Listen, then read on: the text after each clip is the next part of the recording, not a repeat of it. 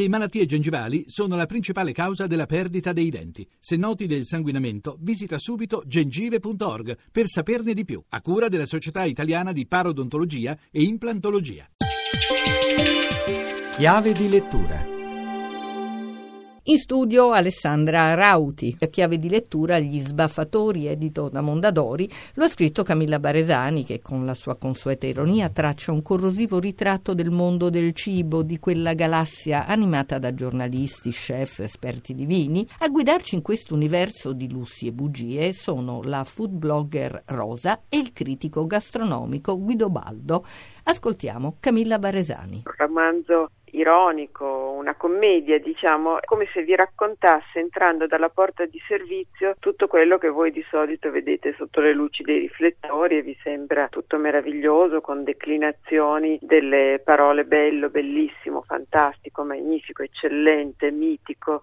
Io racconto cosa c'è dietro tutti questi aggettivi che voi di solito leggete sui giornali o sentite alla televisione. È un retroscena del dorato e scintillante mondo del cibo e lo racconto tramite tramite una storia d'amore tra un maturo critico gastronomico e una giovane che vuole farsi strada in quell'ambiente. Perché conosce molto bene il mondo del cibo? Perché io sono intanto un'appassionata da sempre, poi come scrittrice mi sono occupata di critica gastronomica per tanti anni, ne ho scritto su Sole 24 ore, ne ho scritto su Sette del Corriere della Sera, quindi sono molto documentata, conosco benissimo quell'ambiente, però ho una libertà di racconto che altri che fanno solo quello, cioè vivono di quel mestiere non possono avere. Io posso anche permettermi di raccontare la verità perché poi faccio la scrittrice, quindi diciamo che il mio budget esistenziale non dipende solo dal mondo del cibo. Sono più libera, insomma. Questo particolare universo è simile ad altri? Ma